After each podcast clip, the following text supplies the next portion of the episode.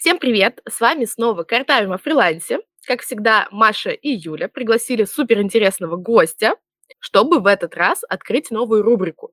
Теперь мы будем рассказывать не только о каких-то проблемах, с которыми сталкиваются фрилансеры, но и открывать для вас новые профессии, на которых можно работать удаленно и на себя. И первый гость в нашей рубрике, очень интересный человек, это Ксения Зайка, продюсер и сценарист детских мультсериалов и автор уникального своего курса авторского по сценарному мастерству детской анимации. Привет, Ксюша. Привет, Привет всем. Ксения. Я хочу сказать, что для меня это самый неожиданный был подкаст, точнее, он ожидаемый, но для меня это было открытие, потому что когда мы готовились к подкасту сегодня, а, мы поговорили с Ксенией, и мне безумно интересно с ней общаться, это очень интересный человек с интересной профессией, поэтому для меня сегодня будет просто подкаст открытия. А так я еще и целевая аудитория а, Ксении, Ксениных сценариев, потому что я мама, и у меня стоят мультики вообще на репите 24 на 7, поэтому мне вообще будет максимально интересно. Но я вообще не знаю ничего про сценарии, как вообще в эту сферу приходят, что там делают. Это масса вопросов, поэтому, Ксюша, давай-ка расскажи нам, как ты вообще попала в эту в эту сферу. В эту историю. Да, да как ты влипла спасибо, спасибо, Марии, за э, приятные слова. Мне тоже очень интересно и познакомиться, и поучаствовать в данном подкасте. Как я попала в данную историю? На самом деле, я писала рассказы с детства. Э, я всегда была таким творческим человеком, э, поэтому, наверное, это было просто ожидаемо. Хотя первые годы жизни я вообще планировала уходить в биологию, в медицину, училась в медицинском лицее, и только за полгода до окончания школы, когда вроде бы уже все ЕГЭ были распределены, когда уже все знали, куда они хотят, я такая, а нет, пойду-ка я в творчество. Мне, конечно, родители чуть не поседели от этой новости, но помогли мне найти репетиторов, я позанималась, сдала, поступила в Институт кино и телевидения. Поступила, правда, не на сценарий. Как вы уже поняли, я люблю неожиданные повороты в своей жизни. А, я поступила на продюсирование кино и телевидения и, собственно, пять лет училась на продюсера. И только, опять же, за полгода до окончания института, когда все уже определились, куда они хотят, я резко такая, хм, а почему бы мне не стать сценаристом? Благо, а, у меня была очень хорошая преподавательница, которую можно назвать матерью сценариев вообще, в принципе, детских мультиков. Это Инга Киркиш. А, она участвовала и в «Смешариках», и в «Фиксиках», и вот только где она не участвовала, практически вот все мультики, которые вы знаете популярны, это все ее а, детище. Ну вот э, ей понравилось, как я пишу, мне как-то понравилось с ней общаться, и вот она мне помогла тоже, вот взяла меня ассистентом, а потом уже самостоятельным специалистом а, в эту удивительную область. Так что как-то вот так началось.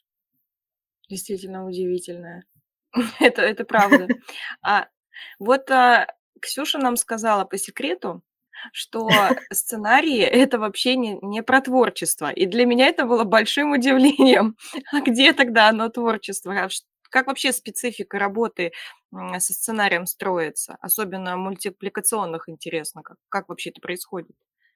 Ну, в любом случае, как я уже говорила Марии, творчество – это что-то про бесплатно. Если вы работаете, то это, скорее всего, будут чьи-то другие идеи чужие. Это будет э, возможно, даже уже проект, который идет какое-то время. То есть, в частности, меня недавно звали на Барбоскина, на Лунтик, а они идут уже годами.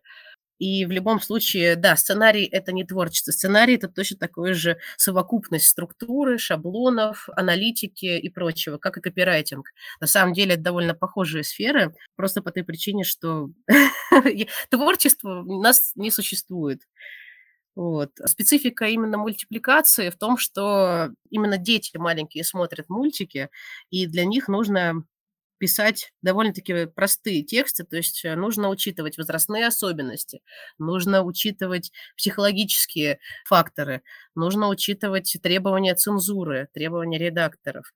И вот это вот все надо в голове своей держать, чтобы написать там, казалось бы, очень простой сценарий, э, с тех же малышариков, про то, как они идут там чихать, учиться и так далее. Ну вот давай да. вот так вот представим э, ситуацию. Поиграем в ролевые игры. Обожаю ролевые игры. О, oh, май.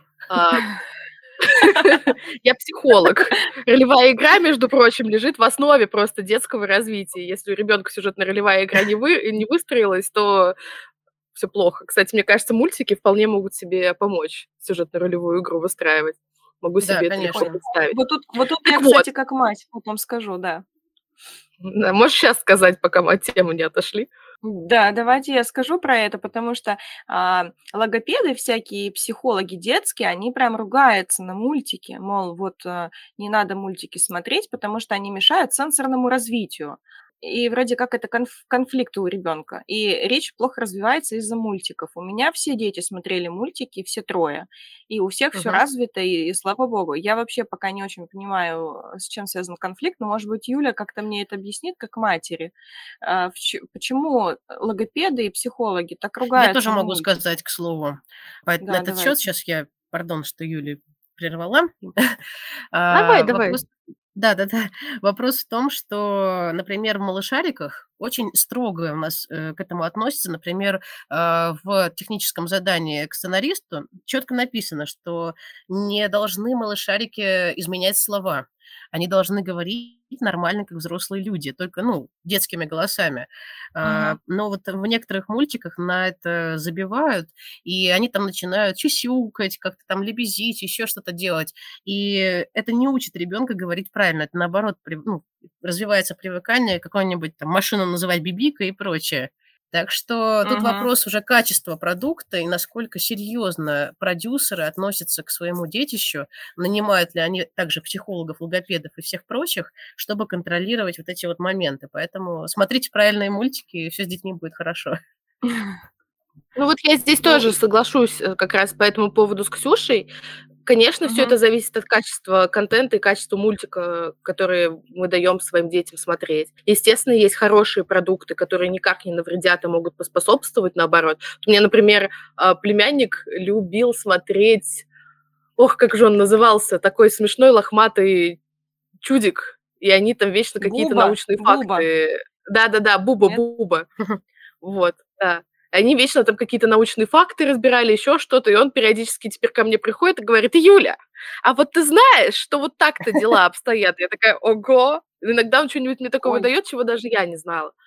Но Ой, есть мультфильмы, естественно, такие, ну, скажем, низкосортные, да, которые э, ориентированы на то, чтобы у них были просто рейтинги, чтобы их смотрели. То есть там максимально простой какой-то контент, э, много сменяющихся картинок, да, то, что удерживает э, внимание еще uh-huh. не устоявшееся у детей. Такие мультики, конечно, не способствуют. А если смотреть хорошую мультипликацию и подкреплять ее еще потом играми с ребенком, да, не просто его mm-hmm. оставлять на весь день мультики смотреть, а играть в его любимых персонажей вместе там с братьями, сестрами, с папами, с дедушками, бабушками. Так как раз-таки вполне себе можно сюжетную ролевую игру поначалу и выстраивать. И нормально. Ой, у да, меня это очень правильная мысль. У меня дети очень фанатели какой-то период про эти, по фиксикам. И я сама их смотрела, я больше узнала из фиксиков, чем за 11 а, лет в школе и по физике. Для меня прям правда. И главное, так подается все интересно. Вот фиксики это вообще моя любовь. И еще мне очень нравятся Барбоскины. Я их очень прям люблю.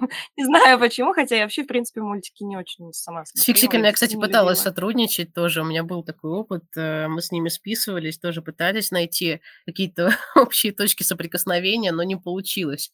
Они очень требовательные к качеству контента, это, конечно, сразу заметно, но при этом да. у них небольшой сейчас кризис, кризис идей. Они не знают, что они хотят, и вот это вот самое страшное, когда работодатель не знает, что он хочет. Поэтому мы с ними не сработались. И вот возвращаясь к вопросу, то с чего мы про ролевые игры заговорили. Да. Ролевая игра для взрослых. Предположим, что я, значит, какой-нибудь э, сотрудник э, классного мультфильма, прихожу к Ксении и говорю, Ксения, я хочу с вами работать. Что дальше происходит? А, ну, изначально я спрашиваю, у вас есть идея или вы хотите мою идею взять? Если это продюсер, то обычно, обычно у него есть свои какие-то уже задумки, у него есть какие-то наработки. Как вообще эти наработки появляются? Это человек анализирует э, целевую аудиторию, он анализирует ее потребности э, и, например, видит, что вот здесь какой-то провал, то есть, там, например, на возраст там, 4-6 у нас не хватает спортивных проектов, например. И вот, собственно, он приходит, что нам нужен спортивный проект на возраст 4-6. И вот уже дальше, например, я могу предложить э, какие-то концепты, которые он одобрит или не одобрит. Вот чаще всего работа начинается именно так, а, если мы говорим про совершенно новые проекты, а не про уже существующие крупные. И вот дальше мы начинаем... Ну вот утвердили, да. Да, утвердили концепцию, угу. все хорошо, договорились, всех все устраивает. Что ты делаешь угу. дальше? Ну, конечно же, подписываю договор, потому что деньги вперед, это все замечательно. А, вот. А, так, дальше мы пишем заявку сценарную. Сценарная заявка – это такой краткий, скажем так, а, сборник файлов, а, в котором описывается суть этого проекта. То есть краткое описание, которое называется логлайн, чуть-чуть расширенное описание, которое называется синопсис, описываются персонажи, описываются локации, вообще что происходит, логика мира, целевая аудитория, техника, в, технология, в которой мы делаем там 2D, 3D, кукольная, пластилиновая, какая угодно. Всю эту, эту совокупность информации, мы, ее, мы это собираем, делаем сценарную заявку. И уже дальше задача продюсера, ну или сценариста, если он вообще работает один, это отправить, спросить денег. Потому что мультики стоят очень-очень дорого. А, если говорить про простую анимацию 2D, а, типа Дракоши Тоши, то это стоит в районе 300 тысяч за минуту, хронометража. Ого. Если говорить про фиксиков или там про Машу и Медведь, то это где-то миллион двести за минуту хронометража. Поэтому я думаю, что простые люди э, работу анимационной студии просто не потянут. Вот. Для этого нужны инвесторы, для этого есть государство, есть гранты, есть питчинги. Это такие мероприятия, в которых, ну, собственно, получают и деньги, uh-huh. и команда при желании. Вот, собственно, но в любом случае все начинается с сценарной заявки. И уже только после этого пишутся сценарии, а, пишутся более какие-то подробные файлы и прочее. Ну хорошо, вот там дали денег. Да. Одобрили там, я не знаю, 10 серий. Вот да. э, там концепт расписала, вот тебе надо 10 серий написать. Дедлайн у тебя по первой серии стоит там, я не знаю, через две недели. Что ты будешь первым делом делать? И как вообще работа именно уже над сценарием строится? Ну, вообще, по-хорошему, я изначально бы написала посерийник, то, что называется. Это то, о чем мы будем говорить в этих 10 сериях, вот буквально в двух словах. Просто чтобы понимать развитие, будет у нас персонажа или нет, будет ли у нас какая-то Просто чтобы понимать, в общем. А, контент-план дальше... по нашему, по копирайту. Да, кон- контент-план, да-да-да-да, это, это вот чисто он и есть. Дальше, да, вот я вижу, что у нас в первой серии, например, там знакомство с героями, и там какая-нибудь... Э, у одного героя украли мячик, и он идет искать его, разбираться, что произошло. И вот, ну да, просто берем и начинаем писать. Из двух слов мы делаем логлайн, либо синопсис, это краткое описание, и уже потом из этого краткого описания просто разворачиваем. То есть э, начинаем писать вначале крупные сцены, потом, например, диалоги, либо все сразу. Это зависит уже от настроения, тут нет определенной какой-то механики, тут все зависит только от человека, кому удобнее писать. И вот так разворачиваем, разворачиваем и смотрим, чтобы не выходило за определенное количество страниц. В сценарном формате, ну, это американский принятый голливудский формат, а, страница равна минута хронометража. Э, там определенный шрифт, определенный интервал и прочее. То есть это все уже учтено. И мы смотрим, например, если у нас заявлена пятиминутная серия, что мы за пять страниц не выходим. Ну или там выходим, но совсем угу. чуть-чуть, чтобы можно было это при монтаже, при режиссуре как-то обыграть. Так что вот. А вот ты еще говорила, что иногда к тебе приходят прям вот с ТЗ. А что обычно эти ТЗ содержат? Себе? А, технические задания, да, вот они чаще всего содержат, что саму общую тематику, скажем так, направленность, например, спортивная, приключенческая, детективная, а, образовательная и прочее, а, содержит целевую аудиторию, ядро целевой аудитории. То есть, там, например, мы там пишем для детей там, 2-3 лет, 4-6, 9-12 и прочее. Также иногда, если человек уже продумал, то какие-то там наработки по героям, наработки по общему сюжету, если они есть. Например, если мы говорим про крупные бренды, в частности, ту же Фрутоняню, вот я с ними работала, и так получилось, что у них уже были свои рамки. То есть у них надо было обязательно показывать эти бисквиты, которые они хотели запустить, сухие завтраки. И это было основополагающей э, для сюжета деталью. Вот, так что, в принципе, ТЗ содержит просто какие-то важные для продюсера или для компании вещи. Вообще сижу, слушала бы и слушала, честно говоря. Хотела, а, давайте вот раз, а, Ксения про деньги заговорила, где-то там упомянула про какие-то вообще сумасшедшие суммы. Я хотела Да. спросить, а мы же пишем для людей, подкасты, которые, возможно, решатся на войти в профессию. А, сколько можно заработать на этом? В среднем, плюс-минус? В общем, как, э, тебе вот угодно назвать какие-то суммы, чтобы людям сориентироваться можно было?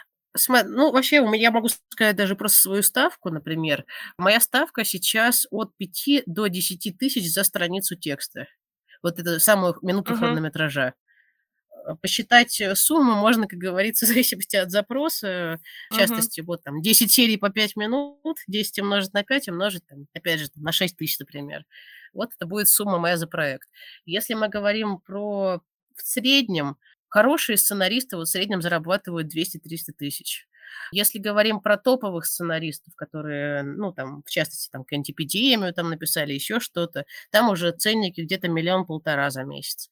А если говорить про самых-самых новичков, которые, понятное дело, получают только свои проекты через раз, какой-то месяц, может быть, пропустят, еще что-то, то тут, ну, там, 30-80 тысяч. Ну, как вот, наверно, стандартные такие параметры. То есть уже на входе можно, в Слушай, принципе, неплохо зарабатывать, Да. потому что 80 в копирайтинге уже считается, что ты, ого, ну, прям, м, нормуль. Вот так Ну да, вот ты считается. неплох, ты не Как бы. новичок, да. Ты уже не новичок, да, а у вас, ну, получается, новички такую сумму зарабатывают. Ну, это реально, скажем тут так, да. То есть тоже. Просто вопрос в том, что это проектная занятость, это стоит понимать, особенно вот новичкам, что у тебя Мгм. один месяц ты можешь заработать миллион рублей, а другой месяц ты можешь заработать ноль. И как бы надо учиться распределять свои доходы, откладывать, э, понимать, что у тебя, может быть, там какие-то несколько месяцев про пропуска будет и прочего, чтобы не остаться у разбитого корыта. Э, этому учишься, на самом деле, сразу и достаточно быстро. А вообще, а, кроме муль мультипликационных, кому еще вообще какие еще сценаристы бывают? Ну, вот понятно, что у нас вот маркетинговые есть какие-то, да, для блогеров они там пишут, еще что-то.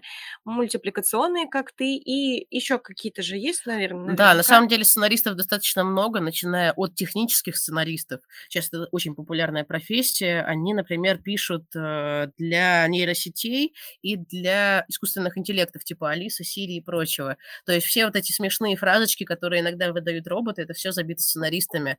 Они анализируют реакцию, они прописывают. Тоже, ну, как бы тоже область сценариев, но такая более айтишная, но зато стабильная. То есть тут кому что нравится.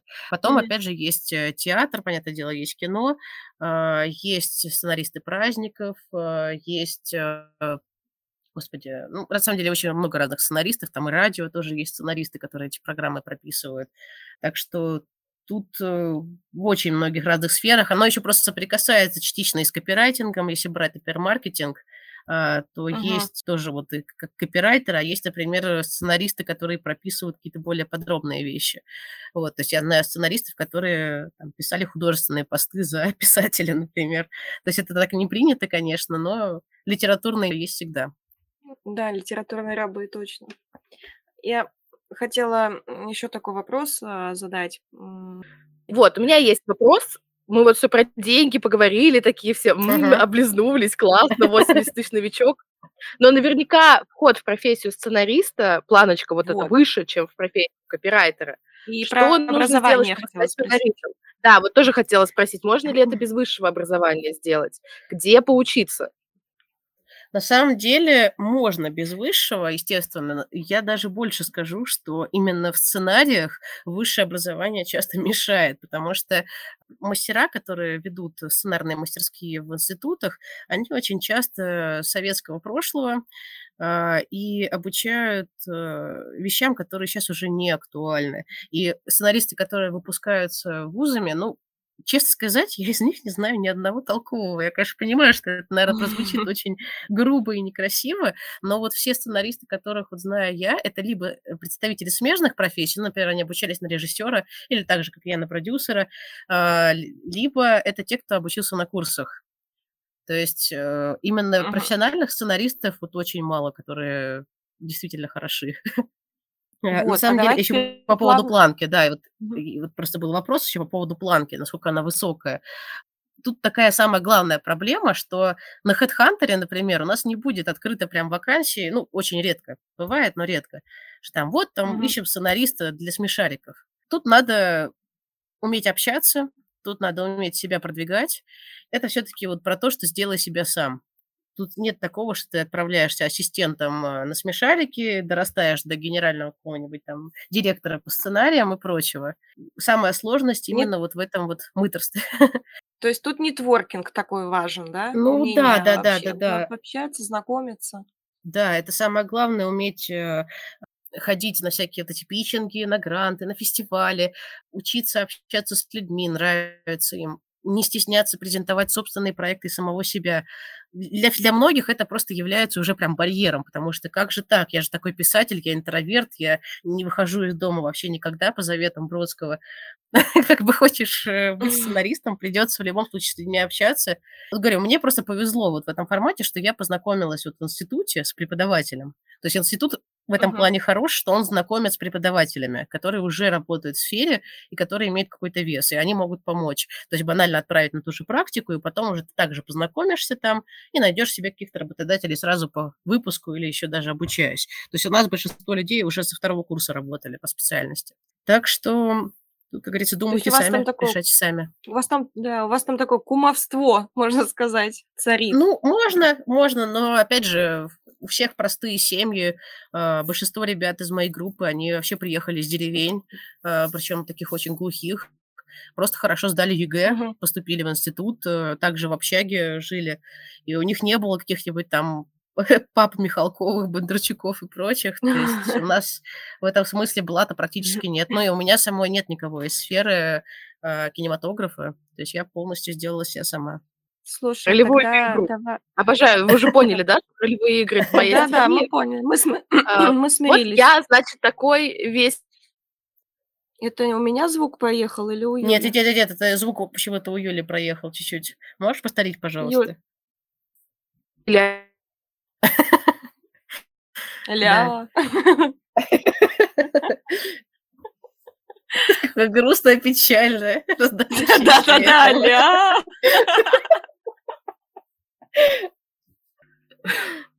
Слышите меня или нет? Я не понимаю. Все, все, сейчас да, слышно. Да, да, сейчас хорошо все.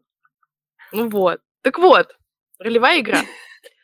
Вот, предположим, я весь такой начинающий сценарист прекрасный, с опытом работы в копирайтинге, что, наверное, является каким-то преимуществом, возможно. Прошла я какие-нибудь курсы, высшего образования у меня нет, профильного. Прошла uh-huh. я курсы какого-нибудь именитого супер-мега-сценариста, как мне найти первый заказ, что я должна делать. Тут уже зависит от того, что конкретно ты хочешь. Работать в авторских проектах, то есть полностью по своим идеям, или ты все-таки готова работать на заказ, на чужие идеи. Если на заказ, то... Ну, предположим, немножечко... я готова на заказ, да. Хорошо, это даже немножечко попроще, потому что ты просто должна написать буквально несколько хотя бы сценариев, чтобы у тебя было портфолио, чтобы можно было показывать это своим работодателям потенциальным и говорит, что я готова писать на заказ. На самом деле у студии есть э, почты, которыми они связываются. Если хороший преподаватель, то он эти почты еще и даст открыто, то есть у него уже есть наработки базы. И эти, на эти почты можно просто написать, сказать, что я очень хочу писать на заказ. И на самом деле в 80% случаев люди вцепятся и даже не отпустят, потому что очень мало людей среди творческих, кто готов по чужим идеям писать. Все-таки э, все очень амбициозные, хотят только свои проекты, и в итоге сидят с этими своими проектами какое-то время. Да, на самом деле раз... просто есть большой, просто не, большой недостаток вообще сценаристов, что они не хотят работать э, по чужим идеям, и поэтому есть некий вакуум специалистов, которые готовы на такие жертвы, готовы писать по чужим идеям. А нам, мне, кстати, кажется, как раз просто будет вот тем, кто тем, кто да, из копирайтера, да. из копирайтинга да, вылезает, как раз наоборот, писать, да. вообще сам Бог велел. Да, да, да. да, да, да, да. Мы пишем никогда по своим идеям. У нас же в основном стоит всегда над нами маркетолог какой-то, либо сам заказчик э, что-то там выдумывает. Мы можем, э, в нашей как бы ну, области, это вот мы можем подсказать что-то, да, что вот, мол, вот так или вот так. Угу. Или когда там есть у тебя прямой заказчик, ты работаешь не в проекте в каком-то, а с, напрямую с заказчиком. То есть к тебе прям пришел там собственник бизнеса. И просит uh-huh. какой-то контент от тебя. И ты можешь ему, конечно, сказать, так, вот с вашим а, там бизнесом, с вашей деятельностью можно выйти туда, туда, туда, написать то-то-то. То есть, в принципе, ну, такое бывает, что копирайтер пишет самостоятельно по своим идеям.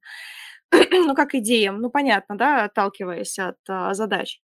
Но все равно uh-huh. большинство копирайтеров все-таки работает под а, маркетологами чаще всего. Поэтому мы уже люди закаленные, привыкшие писать то, что нам говорят. А еще у нас ТЗ, как правило, очень подробные у нас там ни шагу влево, ни шагу вправо. вот, и мы привыкли в них тискиваться. У нас есть еще же сервисы проверок всякие там разные. И нужно uh-huh. все это подогнать. Потом еще нужно вписать ключи, соблюсти tone of voice. И там вообще куча, в общем, всяких задач. Поэтому мы уже прям готовые люди. Нам осталось научиться только сценарий писать. И все. К вашей сфере. Вот отсюда вопрос как научиться писать сценарий? Куда идти? Да, где учиться? куда идти? Какие курсы? Самый простой вариант, если Что например, читать? нет большого количества денег, это просто почитать уже готовый, например, сценарный учебник. Я, скорее всего, потом вышлю список э, тех, которые советую лично я.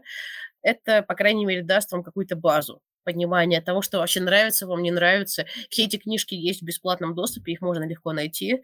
А, либо, если сильно понравится, то они продаются в любых книжных магазинах. Следующая ступень – это, конечно же, курсы. Тут надо просто смотреть на преподавателя. Это, наверное, мой главный совет. Преподаватель должен работать в сфере в данный момент. А, у него должны быть э, достаточно серьезные проекты в фильмографии, чтобы он разбирался как раз-таки и в работе на заказ, и в каких-то собственных а, а не только авторские короткометражки. И, естественно, это как бы не должно быть инфо-цыганство, то есть это не Skillbox, прости меня, господи, а, это не Geekbrains, вот, потому что они выдают информацию, которая есть буквально на первой странице Google, то есть то, что вы можете найти сразу же, вот, э, забив э, слово «сценарист» в поисковой строке, надо смотреть, uh-huh. чтобы, да, вот курсы были авторскими, как раз-таки с какими-то авторскими методиками, с авторским опытом и взглядом. Тогда это будет как-то толково. И также, да, конечно, самый такой прям мега уровень, это, конечно, вот идти в институт, но это не всем доступно, ну, потому что, во-первых, время, это минимум 5 лет, а, во-вторых, бюджетных мест там буквально несколько, если у вас уже было образование, то вам бюджет не светит, и э, и то, что я говорила, мастера. Мастера очень часто советские, и они уже они, не понимают того факта, что сейчас у нас продюсерское кино. И вот это вот прям uh-huh. беда. Потом приходится всем этим сценаристам объяснять, что, извините, ребят, но вы должны работать на заказ, учиться в первую очередь. Слушай, а я вот знаю, что у тебя свой курс есть. Расскажи, пожалуйста, о нем немножко. Да, я очень скромно о нем умолчала сейчас, чтобы сразу не рекламироваться. А, у меня есть свой авторский курс э, по сценариям как раз-таки э, детской анимации, потому что я считаю, что узкий специалист – это всегда здорово, это всегда востребовано.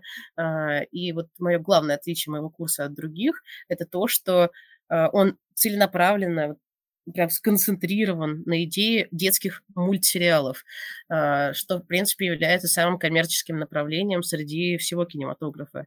На данный момент он ведется в индивидуальном формате, то есть просто созвоны, либо встречи офлайн, но я планирую как раз-таки записаться и уже в более свободной форме это все дело продавать. Так что подписывайтесь, вам будет скидка. Да, кстати, Ксения обещала скидку подписчикам э, Картами о фрилансе. Так что можете можете записаться. всю информацию. Мы и контакты Ксюшины передадим вам, и всякую подробную информацию, и книжки, да. и все-все-все-все-все соберем вместе для вас чек-лист, опубликуем, конечно же, как всегда, на канале. Слушай, а я вот еще что хотела узнать, все. Ну, я вообще спрашивала, да, уже про то, что какие они вообще бывают, но копирайтерам, наверное, будет интересно еще узнать, это все-таки ближе к нам, да, чем мультики. Как вообще вот э, работала ли ты, кстати, с а, блогерами, писала ли ты им сценарии? А, вот такие вот форматы, рилсы, YouTube ролики, ТикТоки. Я писала сценарии э, больше рекламного формата для телевидения, ну и в том числе для YouTube, для крупных фирм. То есть, в частности, это был ООО «Сердикс», который производит Детролекс, это были Фрутоняня, Nestle. А, вот для них я, собственно, писала вариации рекламных роликов. А, для блогеров, честно сказать, я ничего не писала, и ну, объясню просто почему. все-таки у них ценники намного ниже. То есть если работаешь с блогерами, то надо понимать, что здесь уже вряд ли будет 200-300 тысяч и так далее за проект. Uh-huh. Все-таки там ценники, да, прям-таки скромные. Меня такое не устраивает, тем более, что блогеры, ну, по крайней мере, мой какой-то субъективный опыт общения, они довольно-таки высокомерные, они сами знают, что хотят, но при этом сами написать не могут. И вот те ребята, которые знакомы, у меня с ними работают, они на это жалуются, они стараются все-таки уходить либо в телевизионную рекламу, а это тоже огромное, на самом деле, направление э, прибыльное, либо уже более такое художественное, назовем его так, это мультики, Мгм. кино, сериалы и прочее. Слушай, а расскажи про специфику вот коммерческих проектов. Ты говорила, что ты с ними работала, и чем отличается сценарий для рекламы от сценария для мультика? Ну, во-первых, э, конечно же, объемом, потому что реклама это что-то такое, что нужно запихнуть в 15-30 секунд или минуту максимум, э, в отличие от э, мультика. То есть здесь должно быть все прямо быстро сменяющееся, должно быть активное действие. Самое крутое, если есть какой-то сюжет, который причем можно показать в 15 секундах.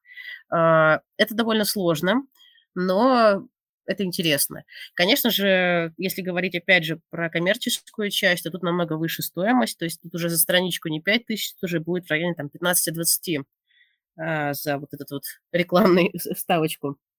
А, если говорить про техническое задание, то ну, оно, скажем так, жестче. А, там в любом случае будет жестче цензура, будет жестче какие-то детали. Ну, то есть, в частности, что там обязательно должна быть надпись вот этого лекарства там, или еще чего-то.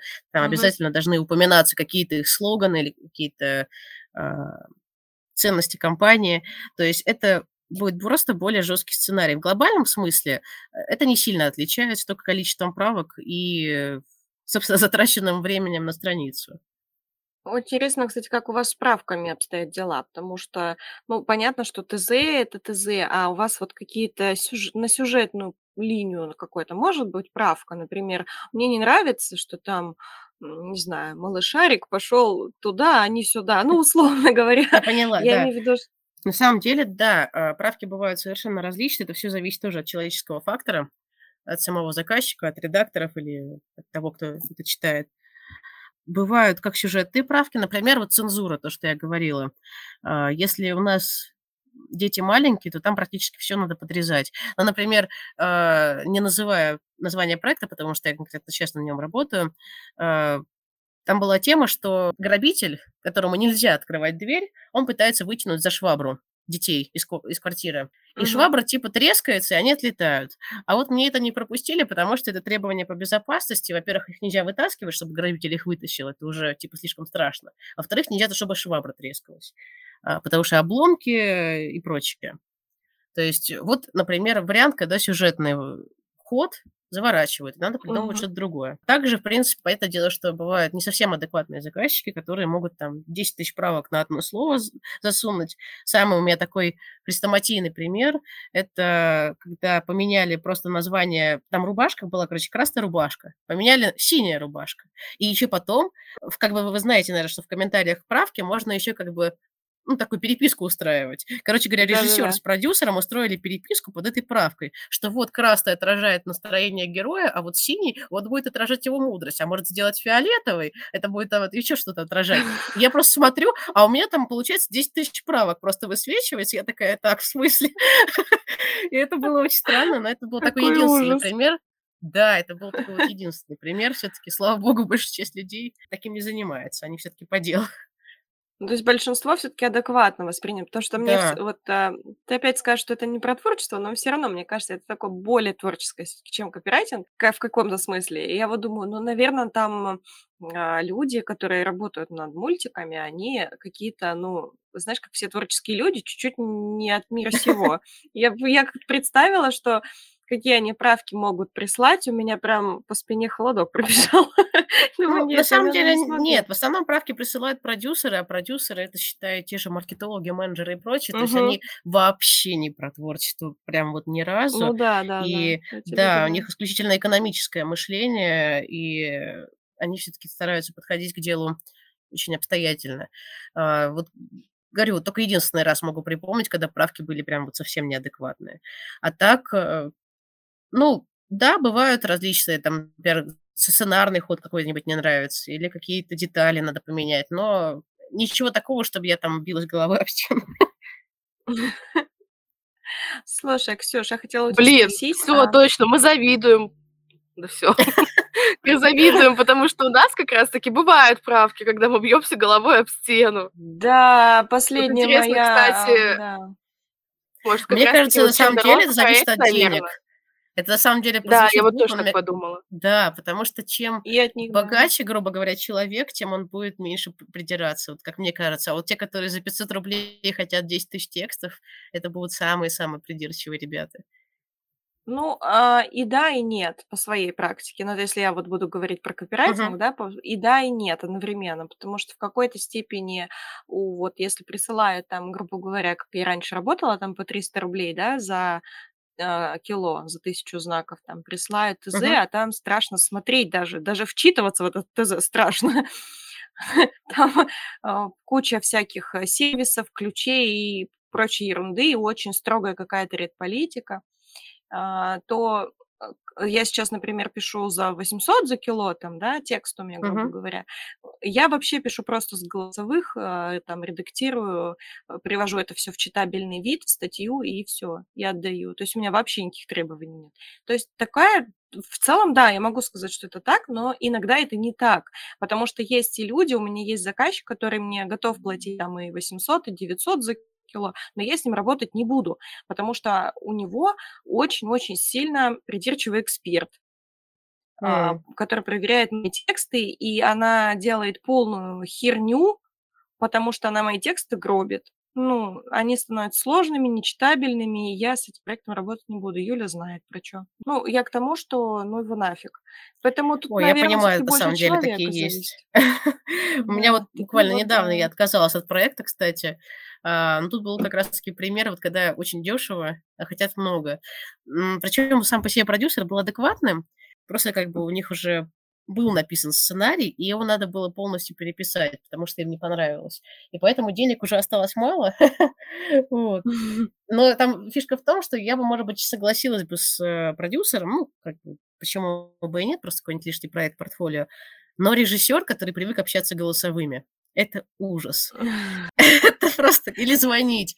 То есть я привыкла, что все правки ко мне или какие-то там мнения приходят в формате текста. Пускай, если даже не в самом файлике, то хотя бы в сообщении, чтобы я могла это перечитать, Мгм. чтобы я могла это как-то, ну, проанализировать, а, и выдать что-то нормальное. А здесь человек звонит и начинает рассказывать. И мне надо срочно бежать за ручкой, мне надо бежать за тетрадкой, мне надо Да, как-то да-да-да. сориентироваться. Это просто вот на самом деле, э, очень такой ужасный вариант. Я, конечно же, отказалась. Я спихнула, кстати, своему ученику. Я его предупредила: "Хочешь попробовать?" В итоге он захотел всё-таки, ну ну, вроде даже ему нормально. у меня такой маркетолог был, который, знаешь: "А, давай созвонимся по статье". "Ну, давай". Мы созваниваемся по статье, уходит одна там, не знаю, миллисекунда на то, чтобы он сказал, что не так. И он кладет трубку. Зачем звонить? Что? Ты соскучился? Что тебе нужно вообще от меня? Это ещё ладно, когда Да. миллисекунда. Здесь было часами обсуждение, там, я не знаю, э, Кафки, влияние на современный кинематограф. И только где-нибудь в конце было, что "Слушай, вот там вот в "Апокалипсис сегодня" был такой клёвый ход, а ты можешь его использовать на детском мультике?" И я такая: "Господи, за что Да, я это?" эту всю лекцию прослушала. Да, Кстати, да-да. вот, а, такой интересный к тебе вопрос. Ты близка к этой сфере, а пишешь ли ты художественную литературу? Вот именно книги какие-то, произведения? Да, я, как уже сказала, то есть я с самого детства пишу различные рассказы, у меня это как бы близкая мне сфера. А, в данный момент я пишу книжку, ну, можно сказать, что пока что в стол, но есть предварительная договорённость с издательством "Аст", с редактором главным. Так что, возможно, всё-таки я тоже пощупаю писательскую сферу. А, книжку я пишу в жанре постапокалиптики, а, young adult, то, что, ну, то есть подростки. А, и также дополнительно у меня есть план по производству детской литературы для собственного бренда. Всё-таки мне по кажется, что я уже доросла до создания собственного мультика, книжек и прочего. Так что да, я хочу вот Круто. А попробовать. потом мы буде мы потом будем гордиться, что мы вот, м, к нам на подкаст приходила. Мы, в принципе, и так это уже повод для гордости, но а потом, когда ты будешь крутая и знаменитая... Мы его потом Будете продавать этот подкаст, да? Да, в NFT мы его, да, завернем, и будем его продавать. Чтобы быть знакомы с таким человеком, как Ксюша. Я просто почему спрашиваю про художку, потому что мне я очень много читаю, и мне вообще очень интересно. Но я больше, конечно, классическую литературу читаю. А, но э, в любом случае, я, кстати, хочу, да, некоторые вот мне, Ян Кадалт мне нравится, как они, ну, позиционируют свои книги, поэтому мне очень хочется сорваться, купить и почитать все-таки. Хм. А, я очень жду, в общем, выхода твоей книги. Я хочу, я, я, буду, я буду, да, я буду первым, одним из первых читателей. Так мило, спасибо. Да, да, да. Подлезала. Слушай, а можешь приоткрыть завесу тайны немножечко про бренд именно? свой? Про бренд. Про бренд, да. раз про бренд. А, бренд э, я планирую делать, э, собственно, по детской анимации, по моей любимой сфере. А, мне очень хочется совместить как раз-таки вот этот психологичный, заботливый подход к воспитанию детей а, с красивой и такой прям вот яркой, замечательной картинкой. Более того, я хочу это расширить, не просто сделать мультик, который повисит в воздухе, а сделать целую экосистему. Все-таки, чтобы там были и книжки, чтобы там были и какие-то офлайновые, так назовем, занятия реальные. И чтобы можно было, например, какие-нибудь спортивные секции, чтобы были раскрашены в каких-нибудь там цветах вот этого мультика и прочего. То есть, на самом деле, планы большие. Я планирую тоже тут переговоры с разными серьезными дядями и тетями на этот счет. А, так что будем надеяться, что все, конечно, пройдет успешно. Слушай, ну звучит, конечно, вообще отлично. Да. Звучит как будто из параллельной Если... вселенной просто человек вообще, да. Но это в любом случае Если не скоро, потому что такая подготовка. А, ну... Если тебе будет психолог, ты как бы знаешь, кому писать, да, кому звонить. Конечно. А, да, а если тебе нужен будет копирайтер для продвижения? Я думаю, что я готова вести и копирайтер, и психолог, э, и, скорее всего, еще много специалистов, потому что в одиночку вообще, в принципе, не сделать ничего толкового. Это я вот считаю 100%. Ну да, мне кажется, это вообще, да. вообще ну, большая кстати, команда, да, должна быть у тебя? проблемой.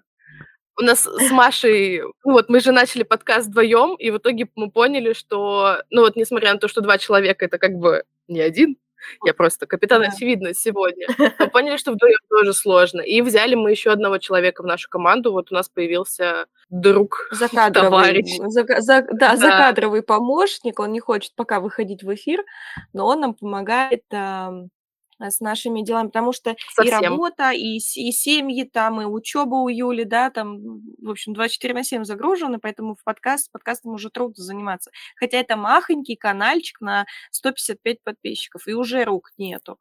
Ну, зато они Про активные. Действительно активные, ребята. Я вот сколько читала ваш канал, э, даже несмотря на количество людей, у вас активности больше, чем у тех, которых несколько тысяч. Ну, потому ну, что да, заботливо нам... собрано. По разным да, каналам. Да, да, да, да, да. И нам вообще, да, это очень приятно, мы видим отклик, и вообще всем спасибо. И, кстати, тебе спасибо за комментарий, я видела твой комментарий под постами. Читайте. Кстати, как тебе вообще нравится наш подкаст? Да, мне очень нравится, мне интересно, то есть э, все равно эта сфера для меня близкая, ну, как и копирайтинг, так и фриланс, так вообще. Так что да, мне очень многие темы и знакомы, и там безумные заказчики, безумные правки, и как отложить денег, чтобы не умереть с голоду, все такое. Да-да-да. Об этом, да, об этом мы поговорим. Ты останешься. Да. Мы еще, да, много будем о чем интересном говорить, да, но сейчас у нас... Ну, надо подытожить сперва, подождите.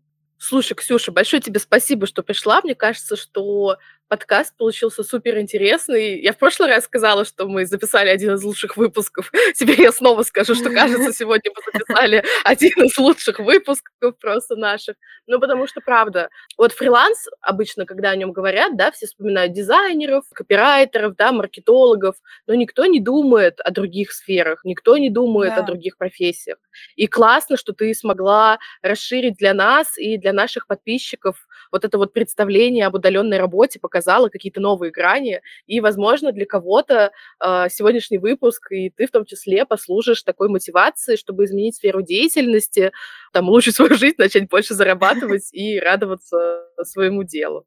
Так что большое Да. спасибо. На этой прекрасной ноте мы сегодняшний выпуск будем завершать. Спасибо, что нас послушали. Пишите комментарии, задавайте Ксении вопросы. Я думаю, что она... Ну, либо мы запишем опять какой-нибудь спешл, либо, может быть, Ксения придет сама поотвечает в комментарии. Тут уж по ситуации Если что, я разберемся. могу отвечать в комментариях, мне можно писать в ЛС, я тоже спокойно отвечаю на все это дело. Круто, Так что круто. пишите, звоните, только не ночью. Да, Вот. не забывайте. Вот контакты Да, мы оставим, а, большое, всякую полезную информацию оставим. Всем пока и Оставайтесь с нами. хорошего Всем вечера, пока. утра. Да, всем пока. Всем пока-пока.